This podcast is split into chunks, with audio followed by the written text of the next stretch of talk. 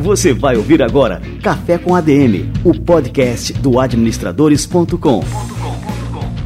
Apresentando Leandro Vieira.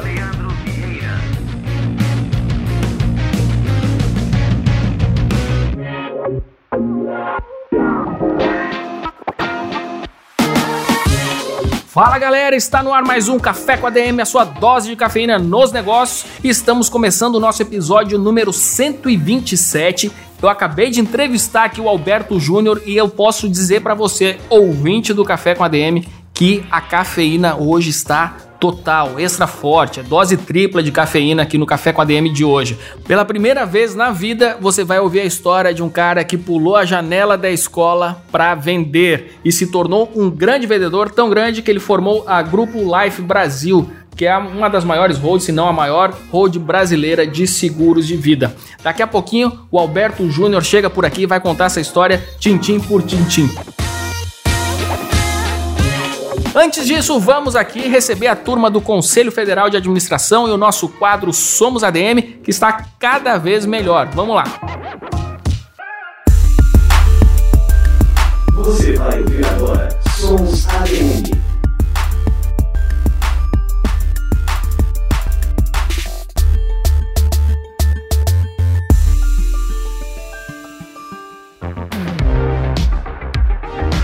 O último estudo do Instituto Brasileiro de Geografia e Estatística apontou que quase 78 milhões de pessoas não tinham acesso a saneamento básico no país. De acordo com dados do perfil dos municípios brasileiros, mais de mil cidades não têm nenhum tipo de planejamento para tratamento de água e esgoto. Segundo o Sistema CFA de Governança, Planejamento e Gestão Estratégica de Serviços Municipais de Água e Esgotos, o CFA-GESAI, o estado de Minas Gerais tem 7 milhões e meio de pessoas sem acesso a serviços públicos de esgotamento sanitário e 26,4% da água tratada na região é perdida. A ferramenta CFA-GESAI foi criada para levar para todo o país uma melhor gestão sobre o tratamento de água e esgoto. Para o idealizador da ferramenta, o administrador José Chaves, o serviço pode mudar essa realidade de uma forma rápida e prática. O GESAI ele procurou dar uma visão de gestão do problema principal do saneamento no Brasil, é um país que não consegue investir o recurso necessário e muito mais por falta de gestão do que por falta de recursos. O Conselho Federal de Administração apresentou a ferramenta na Controladoria Geral da União e na Agência Nacional das Águas. A autarquia vem trabalhando com parcerias entre municípios e agências reguladoras para a utilização de mais de 70 indicadores do sistema CFA-GESAI. A falta de saneamento básico também pode representar um grave problema de saúde pública. Dados da Organização Mundial da Saúde apontam que quase 6% de todas as doenças no mundo são causadas pelo consumo de água não tratada e pela falta de coleta de esgoto. Entre essas doenças estão hepatite A, febre tifoide, malária, diarreia e cólera. Você ouviu Somos.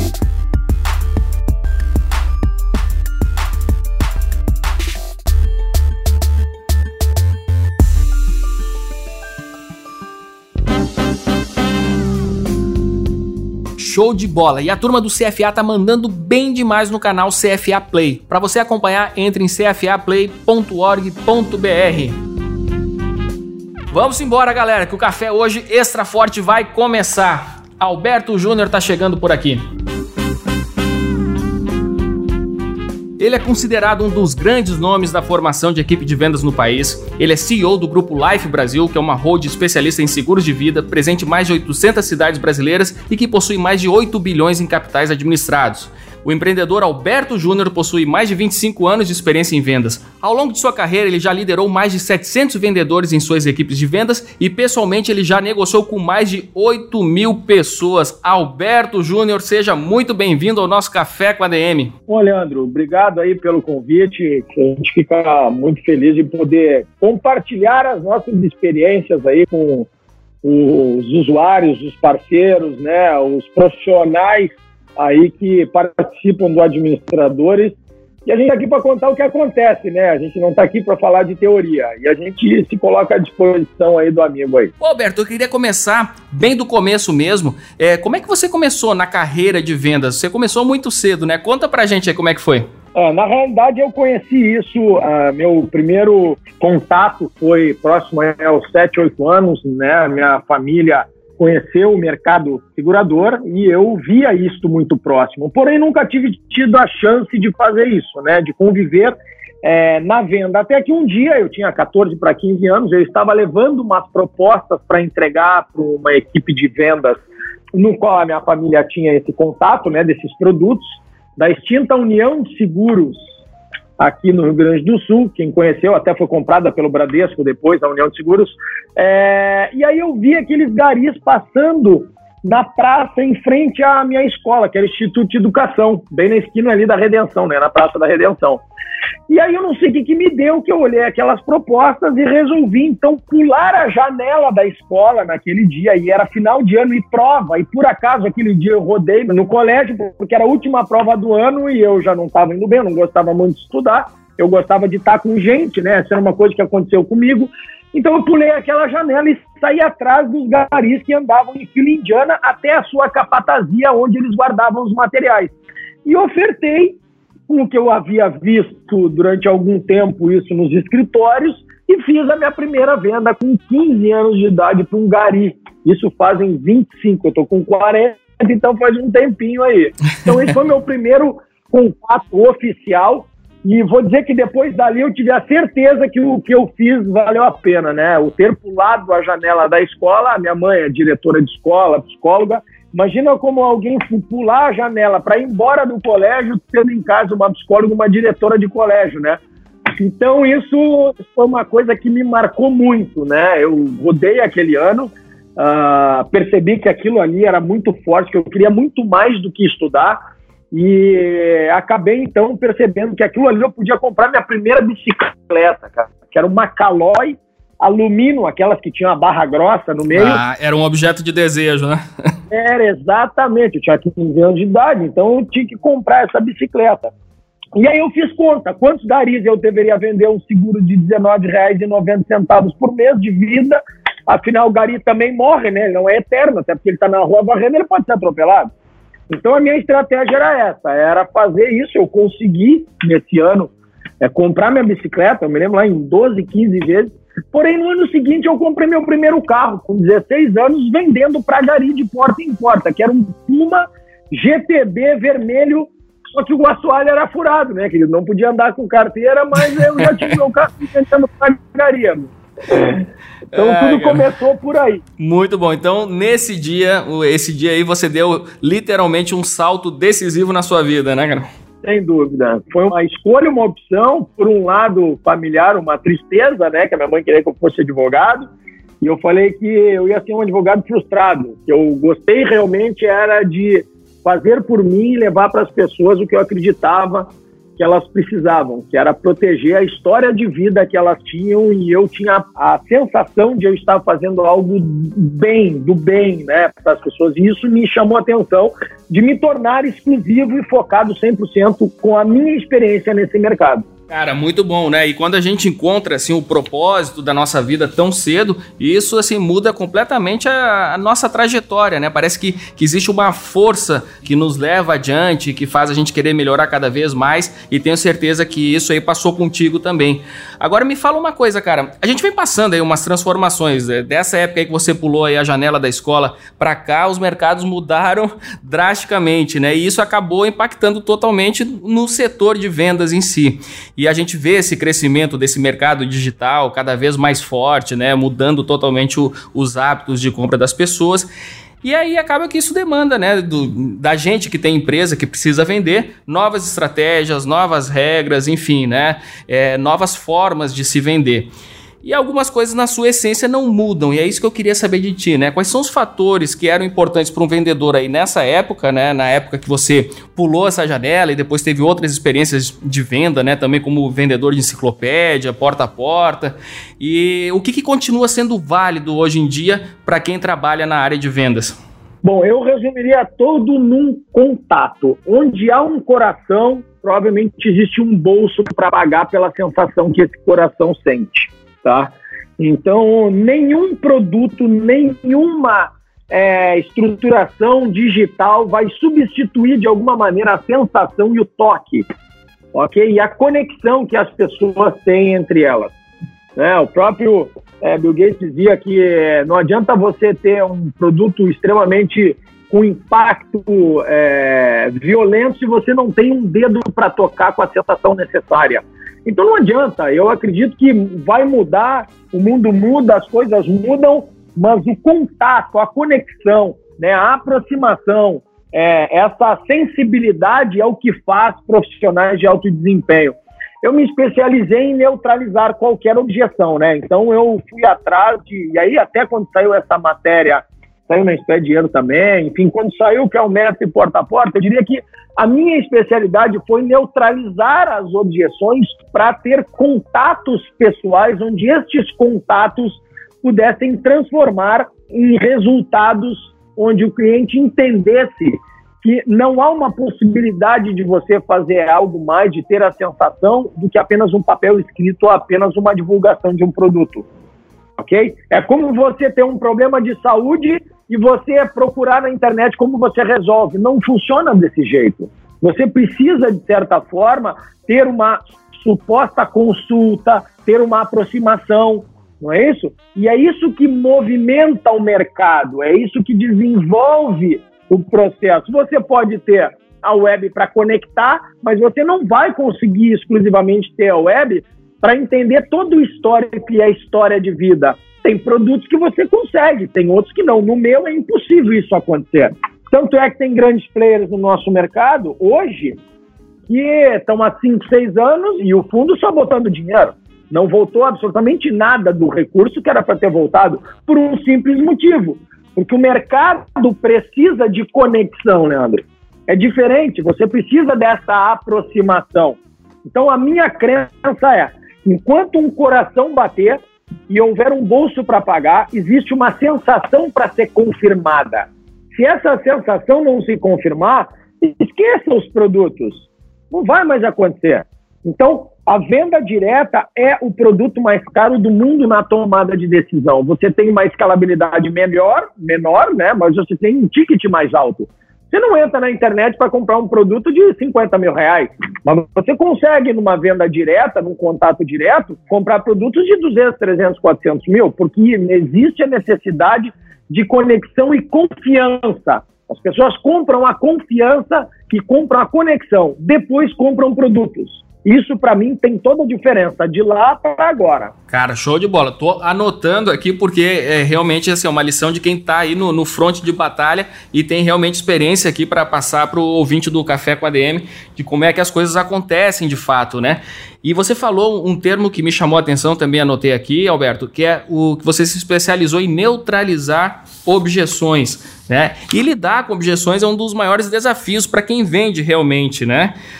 E aí, como é que você pode neutralizar uma objeção? Qual que é o segredo aí para contornar ou neutralizar objeções, Alberto? Bom, eu desenvolvi uma metodologia chamada ERDIR, né? Escutar, reconhecer, diagnosticar e responder. E dentro dessa metodologia, existe um ciclo de consumo, e isso acontece muito, e o vendedor que não tem essa visão ou que pensa em vender o produto em si, porque ninguém vende produto. As pessoas vendem o resultado final, ponto.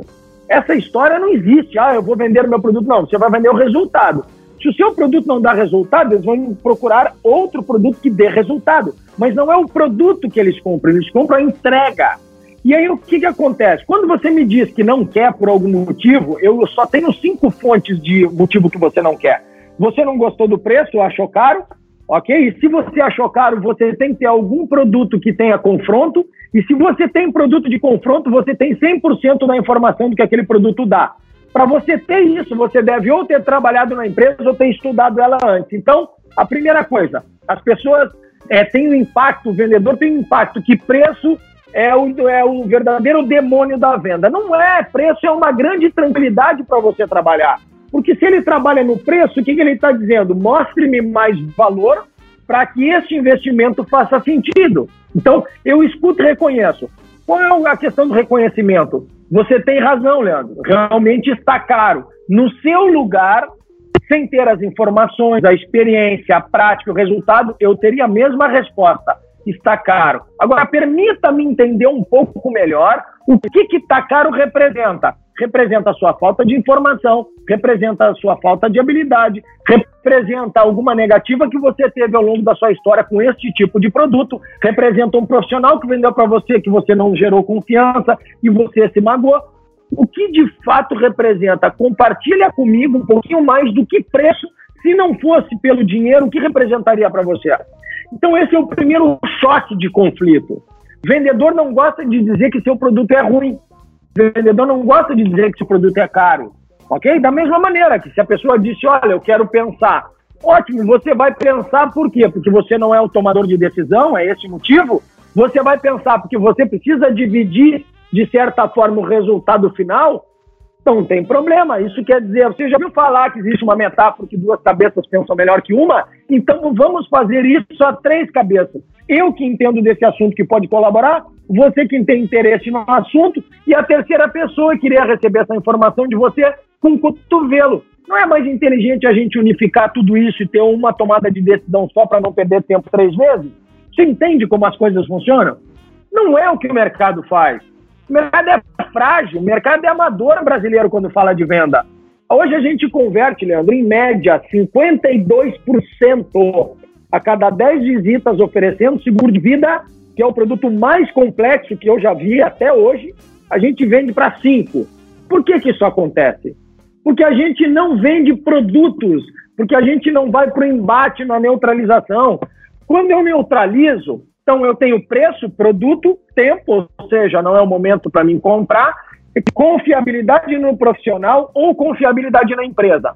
Quando isso acontece, eu preciso entender que cada ponto dele existe uma neutralização básica, que é colocar-se no lugar do cliente e dizer: você tem toda a razão. Se você está achando que o momento não é esse, eu concordo com você e juntos a gente vai encontrar o melhor momento. O que, que normalmente o vendedor faz?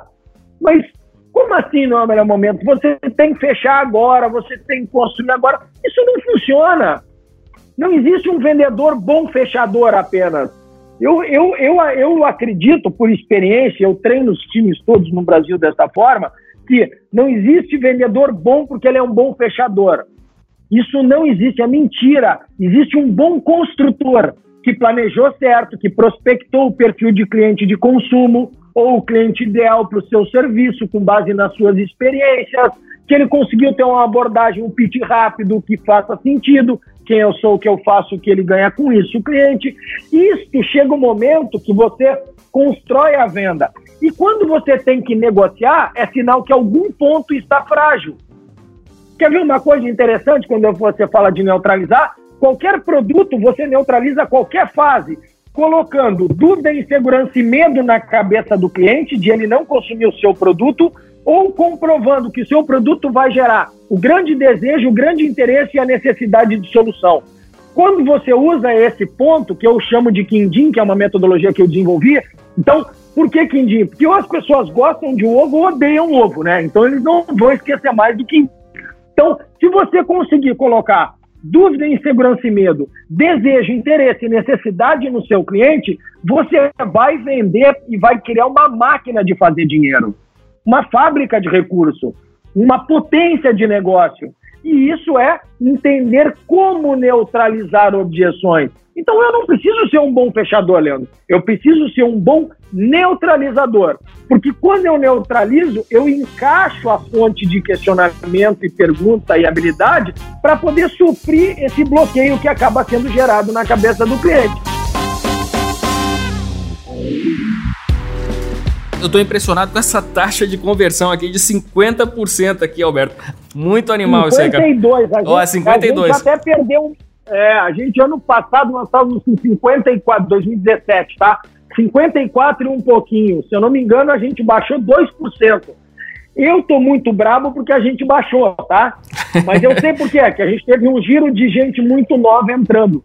Mas eu tô muito feliz que o mercado faz em média de 19 a 21, as operações mundiais fazem de 19 a 21%. A gente faz o dobro que é a operação mundial. Hoje nós estamos classificados na maior é, Associação Mundial de Seguro de Vida, no maior ranking, chama Top of the Table, ok? Cara, animal, cara. E no Brasil existem apenas 13 profissionais de 112 mil corretores. Eu sou um deles. Por que isso? Porque a gente encontrou num produto ruim, né, que o cliente não entende, é uma maneira de construir isso. Então é isso que é importante, Leandro, impactar. Eu nunca rejeito uma negativa de um cliente. O cliente disse: seu produto é ruim, e eu falo, você tem toda a razão. Eu no seu lugar falaria. Agora conta para mim, se eu tivesse no seu lugar, o que eu teria de experiência para dizer que esse produto não presta. Você quebra qualquer ciclo. O mercado não está preparado para isso. Por isso que a gente acaba nadando sozinho muitas vezes. Mas muito bom. E os resultados, né, mostram que realmente o método funciona, né? Ô Alberto, me diz outra coisa, cara. O, a gente costuma falar, virou até uma anedota no meio empresarial, nos estudos de administração, que é essa questão da pesquisa de mercado, que os grandes empreendedores, por exemplo, Steve Jobs, falava que ele não fazia pesquisa de mercado porque ele dizia que os clientes não sabiam o que queriam, né? Que ele ia criar os produtos e que os clientes passariam a desejar aqueles produtos a partir da criação, mas que antes disso não adianta investigar porque o, os clientes não sabem o que querem. Lá atrás, com Ford, né, o Ford também dizia, ó, se perguntarem às pessoas o que elas querem, elas vão dizer que querem cavalos mais rápidos, né? Então essas frases acabam abrindo aí margem para muitas interpretações, né? E, e elas são polêmicas, lógico, né? Mas colocam em primeiro plano uma questão que é muito importante para os vendedores. Qual que é a melhor maneira de se fazer uma oferta? Essa é uma questão simplesmente de, de perguntar e ouvir, como você estava falando, ou tem mais algum segredo por trás aí para tornar uma oferta realmente é, atraente, né? E que o cara é, desperte isso que você falou, esse desejo, essa necessidade. Qual que é o segredo? É, eu utilizo uma formatação em qualquer modelo de negócio que eu desenvolvo, tá? Qualquer um, independente da estruturação dele. Funciona o seguinte, ó. Primeiro, perfil de cliente comprador, vamos imaginar o seguinte, que você está querendo um comprador para automóvel, ok? Vamos pegar um exemplo bem, prático.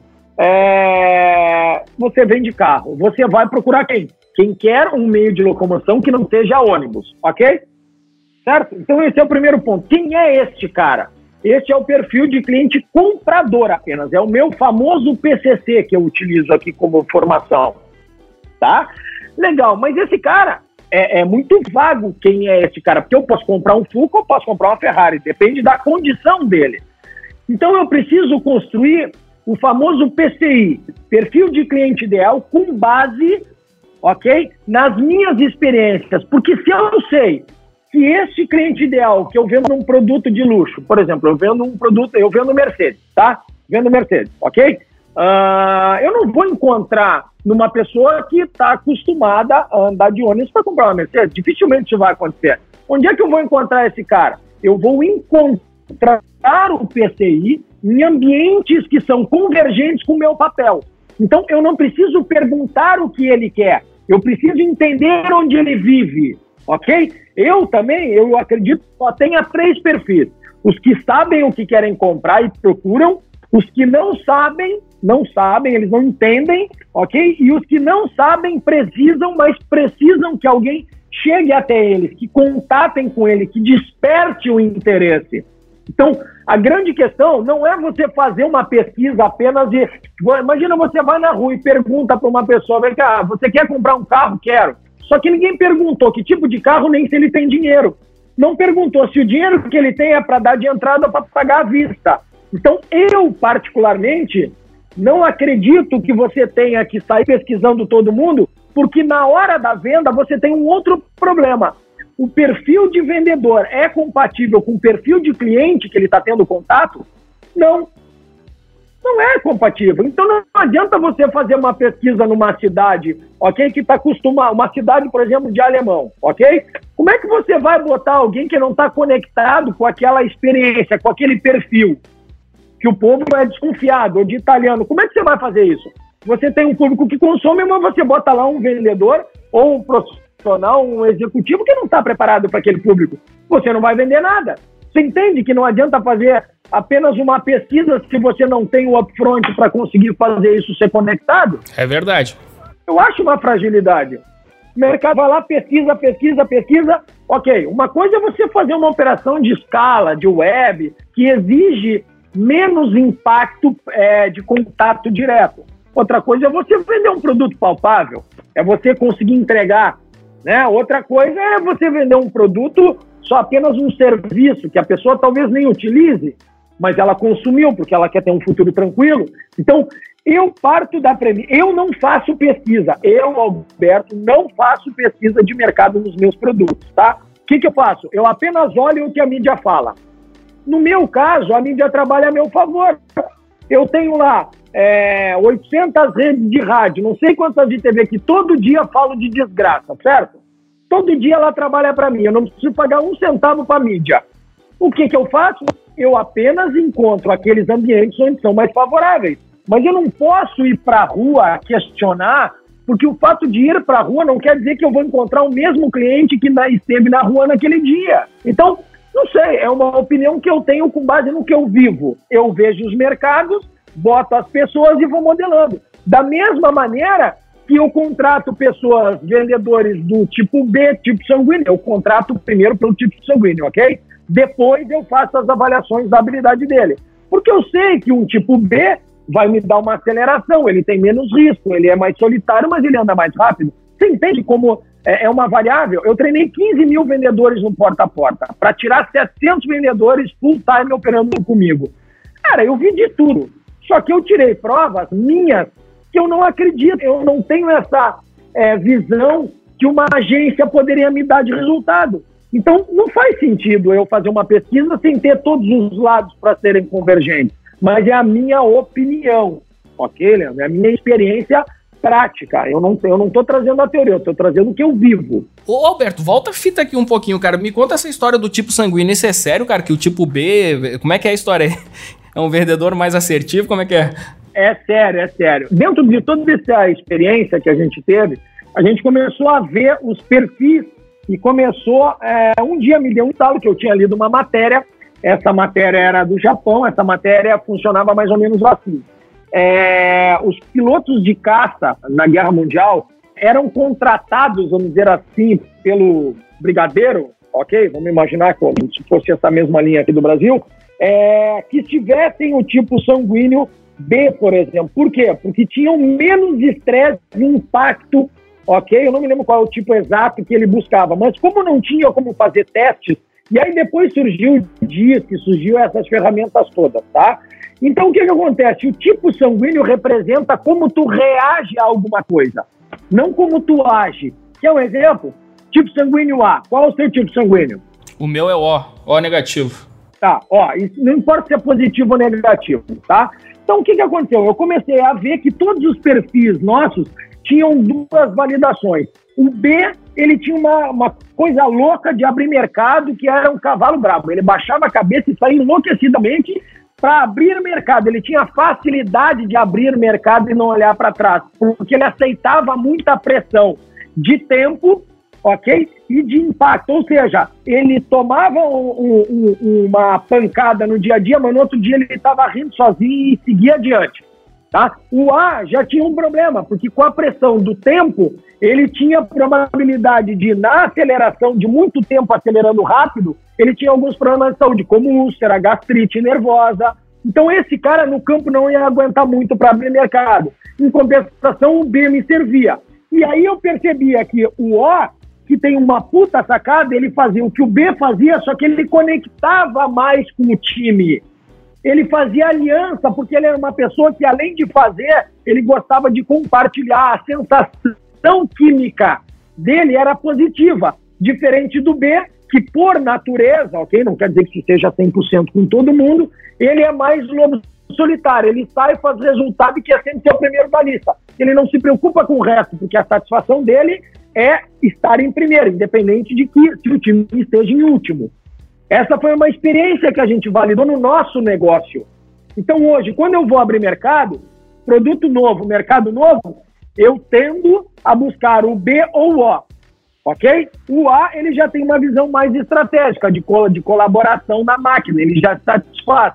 Eu acredito que o modelo de construção, de validação, para mim, o O é um profissional mais completo na formação de venda, de construção de time, ok? Ele tem uma facilidade de ter, tanto é que 90% dos vendedores que trabalham comigo são ó. Olha, eu já posso mandar meu currículo então, hein? é exatamente isso. O meu, por exemplo, é o A, né? Mas eu sofri muito com isso. Eu tive problemas, né? Eu tive problema no pulmão depois. Aí acabei tirando quase 30% do pulmão, porque eu trabalhava 18, 20 horas por dia. O sucesso e o dinheiro e a riqueza é químico, Leandro. Quando as pessoas e os vendedores entenderem que é químico, não vai ter mais amador. Porque você, o corpo só pede que você gera. Quanto mais você tem estímulo, mais ele gera estímulo positivo. Quando mais você remete cortisol, mais você acaba se denegrindo internamente. Ok? Então é isso. Sucesso é químico. Sucesso não é só inteligência. Às vezes as pessoas, só para concluir, as pessoas questionam, Alberto, se tu pudesse é, dizer por que, que tu teve sucesso, sendo que eu rodei três vezes e fui convidado para ser retirado de duas escolas, porque eu não gostava de estudar. Ok? certo? E aí as pessoas perguntam, qual é o milagre? Eu falei, eu sou um burrinho entusiasmado. Enquanto está todo mundo querendo discutir qual é o anjo que nasceu o primeiro ovo da galinha, eu baixo a cabeça e preciso 100% entregar o que eu me prometi. Isso, para mim, eu fui estudar, fui entender, fui visitar, fui comprovar e descobri uma maneira própria de fazer as coisas. Que, por exemplo, muita gente não consegue. Eu não gosto, por exemplo, eu, eu acho que você também tem a mesma visão que eu, de ir para uma palestra e ver lá um cara que não fez nada, absolutamente nada do que contou, aí todo mundo olha e faz um questionamento. Mas você fez quantas vezes isso? Não, eu não fiz isso, mas isso é o que acontece. Como acontece se você não fez? Como é que você vai? É o economista pobre querendo me ensinar a ser multimilionário. Não tem essa chance, entendeu, Leandro? Me diz uma coisa, cara, é, eu observo que você tem uma visão muito, vamos chamar assim, uma visão muito holística, né, desse processo de vendas. Você, você me falou que observa atentamente o mercado, que está ligado nas notícias, você vê como utilizar é, essas notícias aí da mídia ao seu favor e que você também tem essa visão é, do vendedor olhando até para o tipo sanguíneo. É uma, uma visão muito é, completa realmente de todo esse processo. E agora me fala um pouquinho sobre os aspectos psicológicos, é tanto do vendedor como do comprador. Como eles é, influenciam o sucesso de uma venda? Bom, eu primeiro eu acredito numa situação que eu acho que é muito simples de ser validada, tá? As pessoas não, não gostam que alguém venda, mas gostam de consumir. Então, eu tenho uma teoria, eu criei um método chamado método CIV, Sistema Integrado de Venda Sem Filtro, ok? Onde ele não tem cotovelo, ele, ele começa do zero até a conclusão. E o que menos importa é você ser um bom fechador.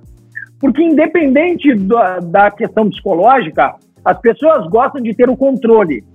Quando você dá controle para as pessoas ou conduz isso, a, o, o, a contratação, a compra, ela acontece automaticamente.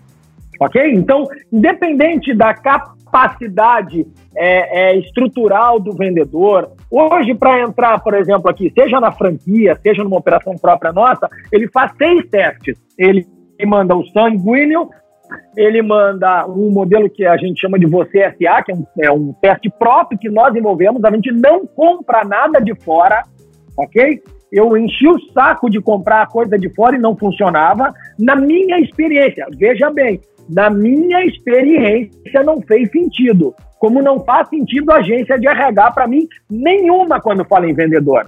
Não tem nenhuma chance de eu contratar uma agência hoje de RH para recrutar para mim ok? Nenhuma, zero, não serve, ok? Então é uma experiência que eu tenho. Então quando você consegue cruzar esse dado onde a informação do consumidor ela é muito próxima à, à convergência da estratégia do, do perfil de cliente vendedor, porque eu tenho o perfil de cliente ideal, comprador, e eu tenho o perfil de cliente vendedor. Quando eu junto os dois, eu crio um match. Imagina eu botar uma pessoa nova a ofertar para o médico, por mais que ela tenha habilidade ou tenha terceiro grau. Não quer dizer que isso vai acontecer, mas se eu posicionar alguém mais velho falar com idoso, eu tenho uma vantagem. Se eu posicionar o mais novo, eu tenho outra vantagem, porque o idoso gosta de contar histórias mas o novato gosta de contar cases. Você entende que é uma série de adaptações até encontrar o match ideal? Então, não é psicológico, né? Ele é estrutural. Cara, muito bom. Eu, assim, eu frisei um ponto aqui que você falou com a questão da seleção, como você dá, assim, a devida importância, né? Eu já resgato aqui o Peter Drucker que falava que isso aqui é uma das etapas mais importantes de todo o processo administrativo é a seleção. Tudo começa na seleção. E eu queria que você falasse um pouco mais aí sobre a importância, como por que, que você frisou bastante, assim, que não, ó, a agência de RH com a gente não funciona, porque a gente tem um método próprio. Uh, o que, que você usa assim para identificar? Eu comecei a notar que você falou que tem seis testes, né? Seis etapas, né? Então, um teste sanguíneo, um teste você SA, mas eu quero saber assim, como é que você detecta realmente que o cara é um talento, que é um talento que você precisa ter na sua empresa? Eu gosto muito disso porque eu anoto sempre quando as pessoas passam esses insights, viu, Alberto? Porque eu coloco em prática aqui também, viu? Como é que nós funcionamos hoje? Primeiro, é, eu pego os perfis de prova do que eu tenho para o produto que eu tenho e hackeio exatamente o que está dando certo dentro da minha operação, tá? Então, primeira coisa, não adianta eu ter informação sem ter atividade comprovada. Então não adianta chegar um cara aqui, PhD, doutorado, pós-doutorado, e a atividade dele é frágil. Então, a primeira coisa que eu vejo, para o que eu quero? Quanto mais problemas a pessoa teve e superou, mais facilidade de fazer ele virar rápido. Certo? Quanto menos frágil ele for, mais rápido ele desenvolve comigo. Então, esse é o primeiro ponto. Não adianta eu ter currículo bonito. Se, é, quer ver uma coisa que eu sempre falo? Se as palavras fossem o produto mais caro do mundo, o dicionário valeria uma fortuna. Não tem sentido.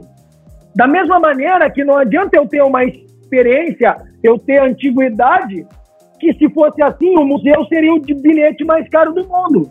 Eu tenho que ter resultados comprovados ao longo da sua história. E muitas vezes não é o resultado da empresa que ele trabalhou. Porque, por exemplo, eu não contrato ninguém que veio do mercado que eu trabalho. Cara, isso é interessante. Você não tem, então, você não quer um cara que tenha experiência já na venda de seguros de vida. Você prefere um cara novo que não tenha, é, vamos dizer assim, os vícios né, do mercado. Não, porque ele vai ser construído aqui de uma maneira que ele nunca foi. Hoje é a nossa operação. Primeiro, como é que o nosso a gente recruta?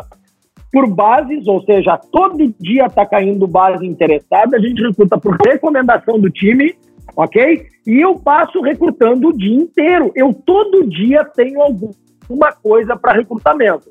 Ou eu vou acessar algum material que me interessa, um cara fez um post, eu vou lá, clico, envio para RH, ok? Eu estou sempre recrutando. Se eu estou almoçando, eu estou recrutando. Tá? Nós tiramos mendigo que morava na rua e fizemos explodir na nossa operação, acho que foi 2006 ou 2007. Nós temos hoje aqui pessoas que, por exemplo, é um confeiteiro, viraram gestor da nossa operação, porque a gente vê aquele fervor, eu preciso do fervor, eu não preciso da experiência. Por isso que eu falei para você lá que eu me sinto um burrinho entusiasmado no bom sentido. Porque se eu tiver entusiasmo e boa vontade para aprender e saber ter superado os problemas que eu vivi, eu faço qualquer um ganhar dinheiro e dar resultado. A gente treina aqui em média 400 horas por ano. Multinacional não treina metade. Por que, que isso acontece?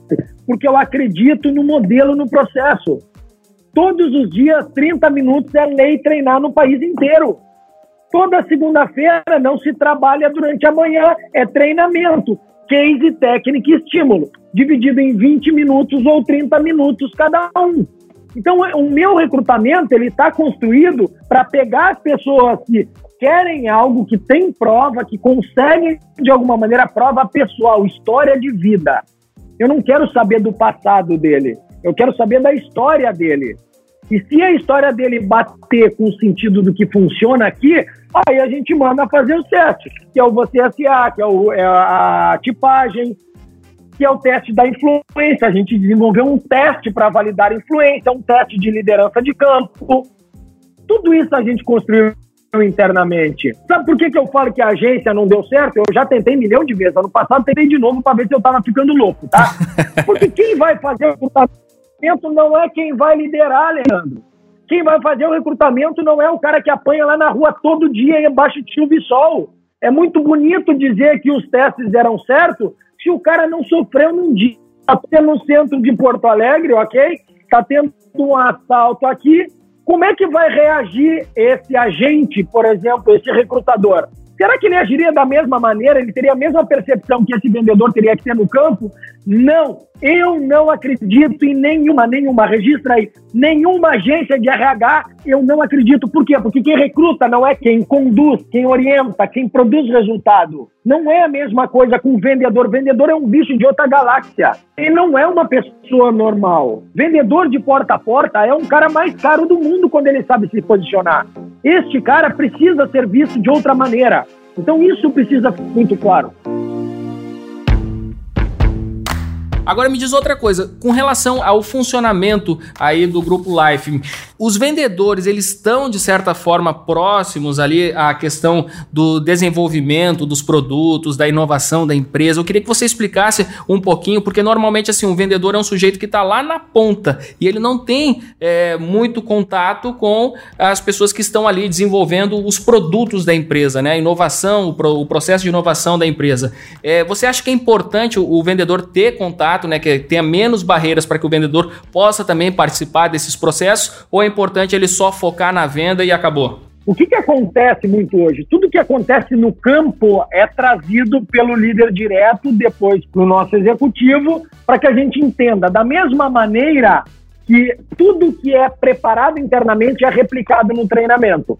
Então a gente treina porque a gente acredita que o desempenho das pessoas está baseado no desenvolvimento delas prático, ok? Prático, tá? Vou dar um exemplo para você. Eu tive agora em Dourados, em Campo Grande, fui fazer uma palestra lá e tínhamos uma imersão para 20 pessoas. Eu e o Edgar, que é um outro irmão que eu tenho, um grande amigo aí, que é um cara é, com uma, uma puta visão de mindset. E o que, que aconteceu com isso? Eu olhei aquele monte de lojas, é, é, clínicas dentárias, e eu pensei, Será que aqui em Dourados daria certo do jeito que a gente faz em Porto Alegre, que faz em Brasília, que faz no Rio, enfim? E aí eu fui, peguei três quilômetros e fui caminhando, entrando de loja em loja de carro, entrando nas clínicas para saber se o meu produto poderia ser validado. Por que, que isso acontece? Porque se eu não viver também um pouco, e eu, eu por isso que eu falo que eu sou um cara do campo, não adianta vir alguém querer me contar uma história que não viveu, porque eu não acredito em absolutamente nada, nada. Eu não acredito se a pessoa não viveu.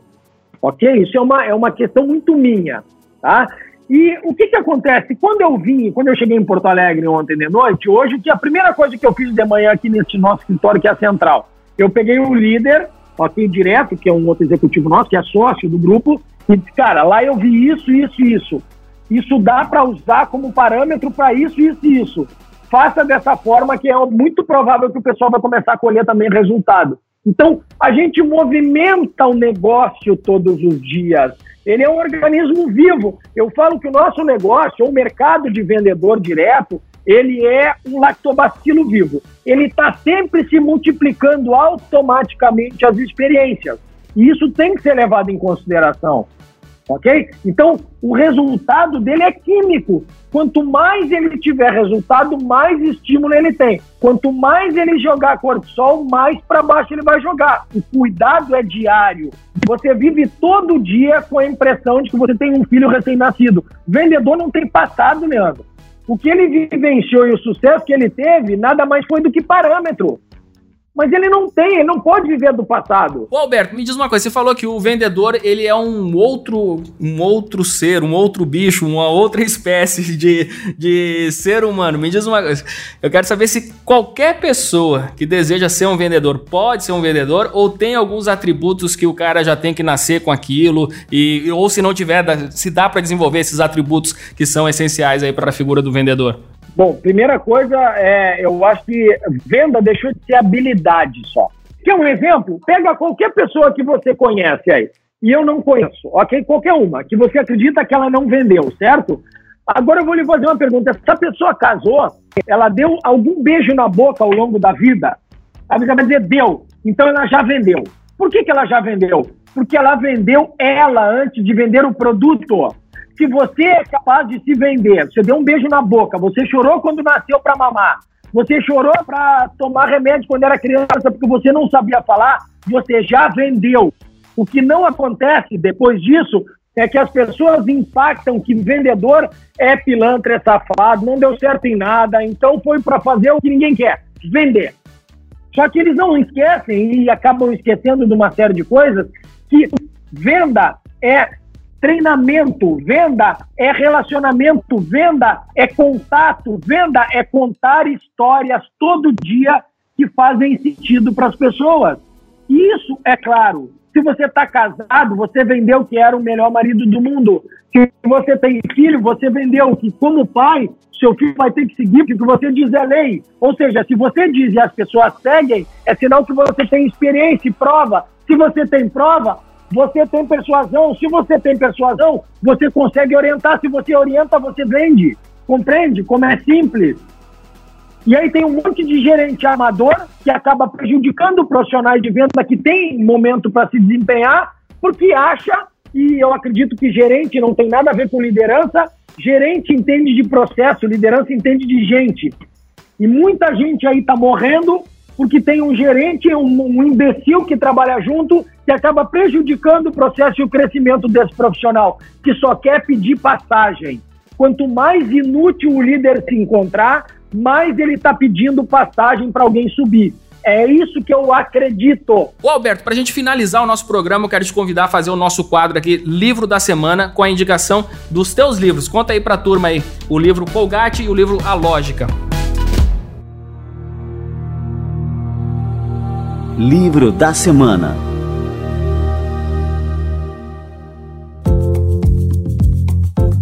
A lógica, ele nasceu, o nome A Lógica é Como Fazer Milhões com Seguro de Vida Porta a Porta, ok? Ele foi um best-seller, é o único livro brasileiro de todos os tempos no país, desde que nasceu o mercado de seguros, a ser é, traduzido para a língua inglesa e entrar para a elite mundial no ano passado.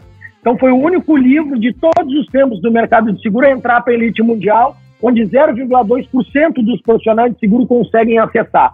Então esse livro está à venda é, no site aj10.com.br, ok? Você pode acessar lá, tem bastante matéria também lá que você pode utilizar. E tem o livro Vendedor Colgate, ok? Que ele nada mais é do que as experiências que eu tive para transformar num vendedor cobiçado, ou seja, um vendedor que não negocia sua comissão, um vendedor que ganha mais que as médias, um vendedor que é, que de certa forma, escolhe onde vai trabalhar e por que ele escolhe onde vai trabalhar.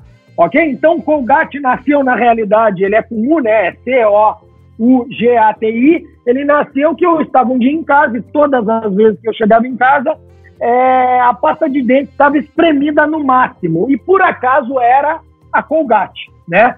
E aí eu olhei aquilo ali e aquilo me disse, me remeteu a pensar o seguinte: não é possível, toda vez que eu chego aqui em casa, eu tenho três filhas, ok?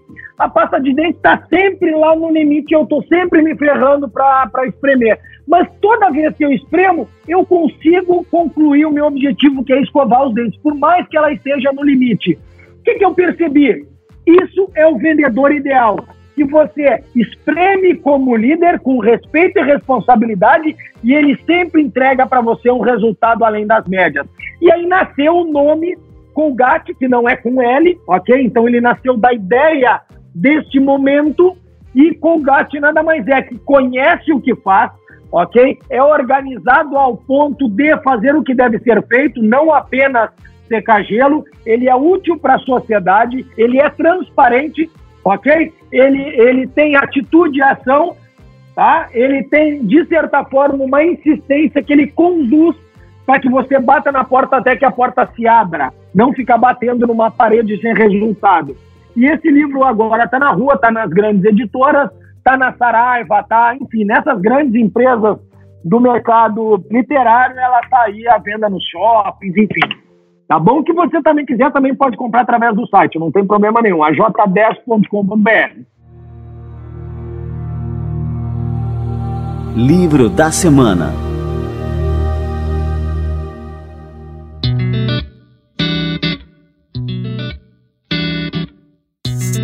Show de bola! Alberto Júnior, fundador e CEO do Grupo Life Brasil. Cara, que honra te receber aqui no nosso Café com a ADM. Quero te agradecer demais por todas as dicas, por todas as lições, por ter entregado aqui para o nosso ouvinte do Café com a ADM tanta experiência né, e tanta lição de vendas que isso aí com certeza vai transformar a vida de muita gente que escutou o nosso programa aqui hoje.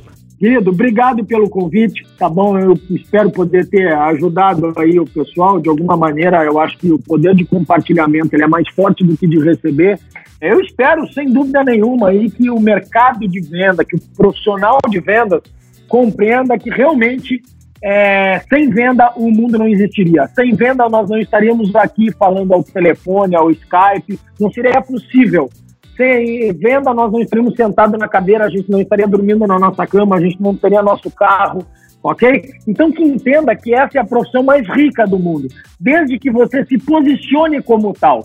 Vendedor não está ali para pedir favor, está ali para fazer o que deve ser feito com responsabilidade, com compromisso e com qualidade. Tá bom? Obrigado aí pelo convite, um abraço aí a todo o pessoal do Café com ADM, aos administradores e aí espero que esse mercado tenha a chance aí de realmente é, validar o que esse profissional merece ao longo da sua história de vida aí. E não esquece, ok? Que vendedor vende. Quem apresenta é o Silvio Santos. Eu gosto de usar muito essa frase. Quem é apresentador é o Silvio Santos. vendedor tem que vender. Né? Sem desculpa, sem história, o que importa é o resultado final, Leandro. Grande abraço. Grande abraço. Muito obrigado, Alberto.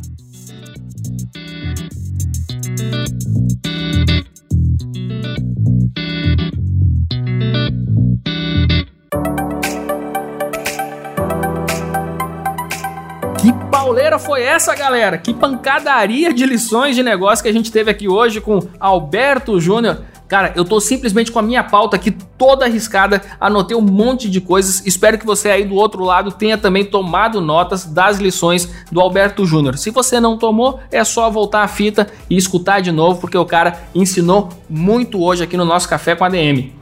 E eu tô entrando aqui no site dele agora, se você ficou com dúvida, se escreve AJ e o número 10, tá? aj10.com.br. Já tô dando uma olhada aqui, tem muita coisa boa realmente, e o slogan dele tem tudo a ver com a entrevista que ele deu aqui pra gente hoje aqui. Alberto Júnior mostrando o caminho na prática. É isso aí, galera. Feliz de entregar mais um conteúdo sensacional aqui para vocês no nosso Café com a DM. Na semana que vem a gente volta com mais cafeína. Então, vamos combinar? Na próxima sexta-feira estaremos de volta em mais um episódio do Café com a DM, a sua dose de cafeína nos negócios. Até lá!